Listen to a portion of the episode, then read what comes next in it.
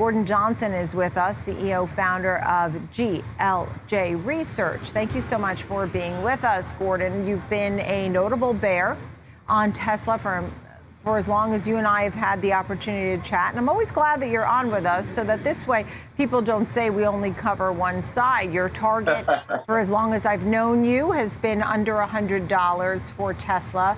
Um, as we've seen it recently crossing $900 once again, and a lot of people out there that are very bullish with $1,000 plus targets. Where do you stand now on your target and why? Yeah, so our split adjusted target is $22. The reason is very simple. Um, Tesla is losing significant share in every single market. US, their share is down roughly 10% Q1 to Q2. China, their share fell from about 11% to 8% uh, Q1 to Q2. And in Europe, their share fell from about 18% to 9% Q1, Q2. Number one. Number two, their lead times are coming down significantly. Their lead times for the Model Y in China were roughly 24 weeks a few weeks ago. Now it's four weeks. What that means, by definition, is that their current capacity is above demand. Keep in mind, this is happening despite the fact they're barely producing any cars at the Texas plant or Berlin plant. So once they start producing more of those cars, they're going to likely have to cut prices significantly. And what did we get last week? Last week we got a 20,000. They, they introduced a car in Europe. It's roughly 16,000 euro less than the cheapest Model Y. They introduced a Model Y that's 60,000 less. That suggests a demand problem. So despite that fact, this company is valued at more than the next 13 largest automakers combined, yet sells just 2% of the cars they do. So they should be seeing tremendous growth. They're not. When people realize this, we think the stock comes under comes under tremendous pressure. Why do you think demand is is going to really outpace their production capacity? I mean, there, there's no doubt that they have the capability to increase production. In fact, at the Fremont plant, I saw that production had increased about 10%. I saw, you know, year-end goals for one and a half million, and maybe um, going forward annual units of two million. And so, um, and Texas, Germany, Shanghai, so many plants to meet up with, uh, you know, everybody in the world wanting a Tesla. Um, you're saying that all the other competitors are taking market share. Are you sure? Are you true. sure Everybody about that? Because I will tell you every person I have on the show, um, all the analysts who cover this, why do you think all the analysts are still so hot on Tesla? Um, you know, play that devil's advocate. Why are they so hot on Tesla and still think it's the market leader? In the age of in the age of uh, uh, of Chairman Powell and ridiculous valuation, sell side research has declined significantly in value and has increased significantly in ridiculous. You have an analyst at Morgan Stanley that puts a price target he applies valuation to Tesla for divisions they're not even in. So, um, and with respect to you saying everybody wants a Tesla, that's just not true. Their growth in Q1 before any factory closures was flat. Their growth in Q2 was down significantly. And now lead times are falling and they're introducing significant price cuts in Europe. We think uh, soon to come in the US.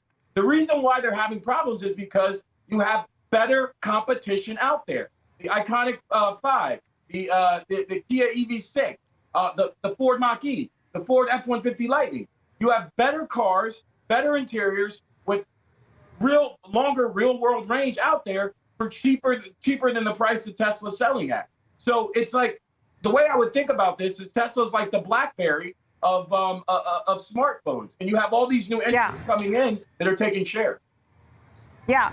Um, okay. So I, you know, I love when you're able to come on the show because I think it really provides us a really balanced conversation. So I'm glad you're here. At the same time, when you said, when I said people I have on the show regularly um, are bullish, and you said that's not true, well, I can tell you, um, and you can rebut this, but give me a moment to finish my thought.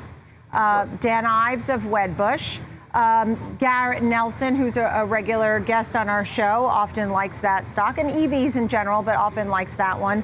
Um, Steve Westly, who of the Westly Group, who pri- prior he sat on the board of Tesla, um, and also Ross Gerber of Gerber Kawasaki. These are just some folks who think that you know, the Model Y is on track to be a bestseller. The Cybertruck has potential. We've had the news that um, Elon Musk wants to go, you know, driverless by the end of the year. I mean, there's still a lot of folks who are very hot on this. So, what is it about the fact and batteries that they're going to be big on batteries? They've made it through the supply chain issues by having their own um, factories all over the world. I mean, you don't think they did a good job? Can you give Tesla a little kudos on anything? Well, it's not about giving them kudos or not giving them kudos. I think the stock is significantly overvalued. And if you have investment managers who are long the stock coming on and you know talking about mm-hmm. their position, I don't think that's representative of the data. Look, I'm talking about data. Forget about what Dan Ives, uh, who I believe was um, involved in some securities issues before, or what Ross Gerber, who doesn't even, admittedly, uh, long ago said he doesn't even have an EPS number for Tesla. Forget about what they say. Let's look at the data, right? The data is their growth has stopped, right? I'm not saying they're not going to grow in Q3, but they didn't grow. They, they were flat in Q1, they were down in Q2, right? Despite the fact that right. they're valued at more than the next 13 largest automakers combined and just sell 2% of the cars they do. So their growth should be expanding significantly. If their lead times are right. coming down, that means without the Berlin and Texas plant fully ramped, they're already seeing production ahead of demand. This this isn't this isn't my opinion. This is just fact, right? So when you factor all that in, and they just introduced this cheap car in Europe, they have a demand problem right now. Um, and I want to get to the full self-driving. Listen, Elon Musk, and I want you to understand this, will never achieve full self-driving with his current low resolution cameras. And I want to explain this. Here's what an engineer told us today. Tesla's approach of clustering multifocal cameras in the center of the car means the system must guess the distance based on the size of an object. You can't achieve, the, achieve this with um, uh, uh, low resolution cameras. You need LiDAR and radar. There are, there right. are hundreds of papers online that say you need LiDAR and radar to reach full self driving. So I think Elon Musk knows this right? I think he knows that he's not going to reach full self-driving. This this this auto engineer tells me um, it, the issue with these cameras is if you have multiple objects, cameras can't tell the size of the different object. Um, so what that means mm. is it has no idea what the size or how okay. far it is, so that would consistently um, uh, cause crashes and stop short. Yeah. This is dangerous technology. The NTSB has made multiple recognitions to NHTSA to, to take this off the road. NHTSA has ignored it. I think that's why so many people think it's okay because NHTSA is showing a dereliction of duty. This is dangerous tech. It will never work. Him saying year in, I think, is just him throwing the ball in the air and hoping that people just forget about this. Unless he puts LiDAR and radar on those cars, based on the experts, he'll never achieve full self driving. This is dangerous. Okay. And the public who didn't sign up for this shouldn't have to be um, exposed to it. Okay. Listen, 10 seconds. Do you have a favorite company? I don't want to leave this out. Is there a favorite company? I don't even want to hear why. What, do you have a favorite company in the EV world? We love the nuclear space because nuclear is real. It's a real, it's a okay. real answer All right. climate change. It's real technology. It's distributed base load. I think the world has Let's to go that way. If it doesn't, I think we're in trouble. Gordon Johnson, thank you very much. Wonderful to see you. I know they're working on a virtual power plant for Tesla in Japan.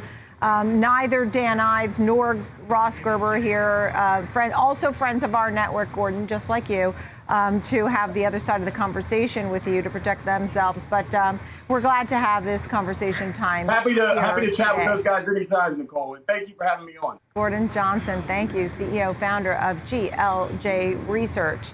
Thank you so much. And his price target, by the way, $22 right now, split adjusted. Tesla is trading at 281 and change.